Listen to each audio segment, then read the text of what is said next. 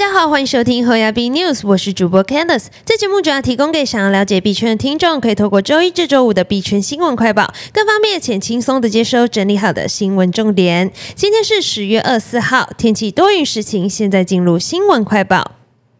首先来看第一则新闻，比特币挖矿难度续创历史新高，已上调三点四四 percent 至三十六点八四 T。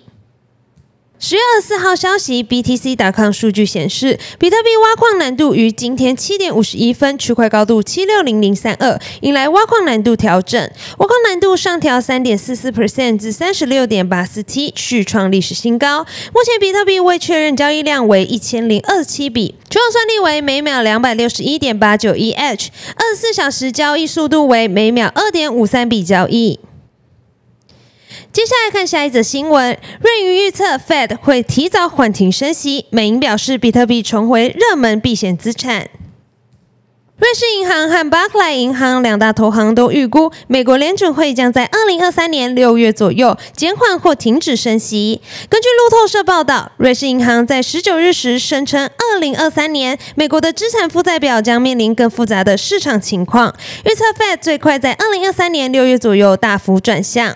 比起市场预期早一年多减缓甚至停止量化紧缩，从九月开始，Fed 资产负债表的最大月度缩减上限增加，也就是增加了缩表规模，这也加速缩表速度，并以更快的速度缩减银行体系的准备金。而英国银行巨头巴克莱也在二十日表示，Fed 可能不得不放缓或停止缩表，这是因为如果 Fed 继续收紧，明年下半年银行的准备金可能会面临短缺压力。据彭博报道，美国银行的两位数位策略分析师认为，比特币相较于其他资产的走势可能引起投资人的兴趣，并表示比特币将再次成为资金避风港。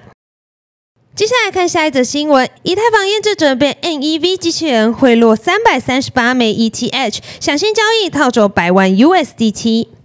矿工可提取价值 NEV，是指优化链上交易顺序获利的手段。不论是验证节点或是套利者，都能从 NEV 中获得利润。但也产生了所谓的 MEV 机器人，自动监测交易讯息，公开交易讯息进入记忆体池，利用实际出块的时间差，对验证者贿赂提出更高的 gas 费进行抢先交易。根据派顿监测，一名以太坊上的验证者在二十二日就因为 MEV 机器人 Flashback 展开抢先交易，被贿赂高达三百三十七点九 ETH 的燃料费，换算价值高达四十四万美元。根据以太坊上记录，这笔交易为 Flashback 套利者在 Uniswap V3 上用一百万 USDT 兑换 WETH，最终支付了三百三十七点九 ETH 的超高 Gas 费用给验证者。而派顿的贴文引发了不少网友注意，其中有人指称这名套利者利用 AirSwap 最小金额为零的合约漏洞，付出高额 Gas 费就取代了这笔交易，套出一百万 USDT，扣掉三百三十七点九 ETH 的 Gas 支出，获利约四百三十。是 ETH。接下来看下一则新闻：FTX 归零事件，SBF 表示将提供六百万美元一次性补偿。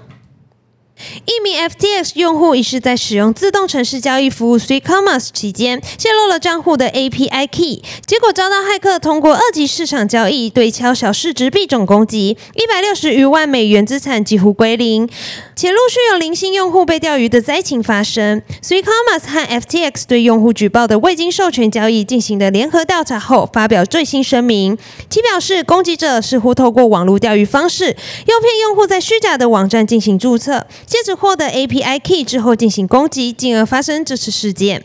目前 FTX 和 Three Commerce 都根据用户活动识别可疑账户，并对此暂停 API key，以避免进一步损失。二四日清晨六点左右，FTX 创办人 SBF 也发推表示，对于一些用户不小心在虚假的网站上注册，进而泄露私钥，导致资产损失一事感到很遗憾，并表示对于类似情况，交易所通常无能为力。不过 SBF 随后表示，针对这次特殊攻击事件，FTX 将赔偿受影响用户总计约六百万美元的补偿，但强调这不会是未来惯例。最后，他还表示，如果攻击者在二十四小时内返还从 FTX 账户中窃取的六百万美元的九十五 percent 资金，FTX 将免除他们的责任。今天的新闻快报就到这边结束了。若听众有任何国内外新闻或消息，希望帮忙阅读，可以在下方留言分享。感谢你收听今天的侯亚斌 News，我是 Candice，我们明天空中再见，拜拜。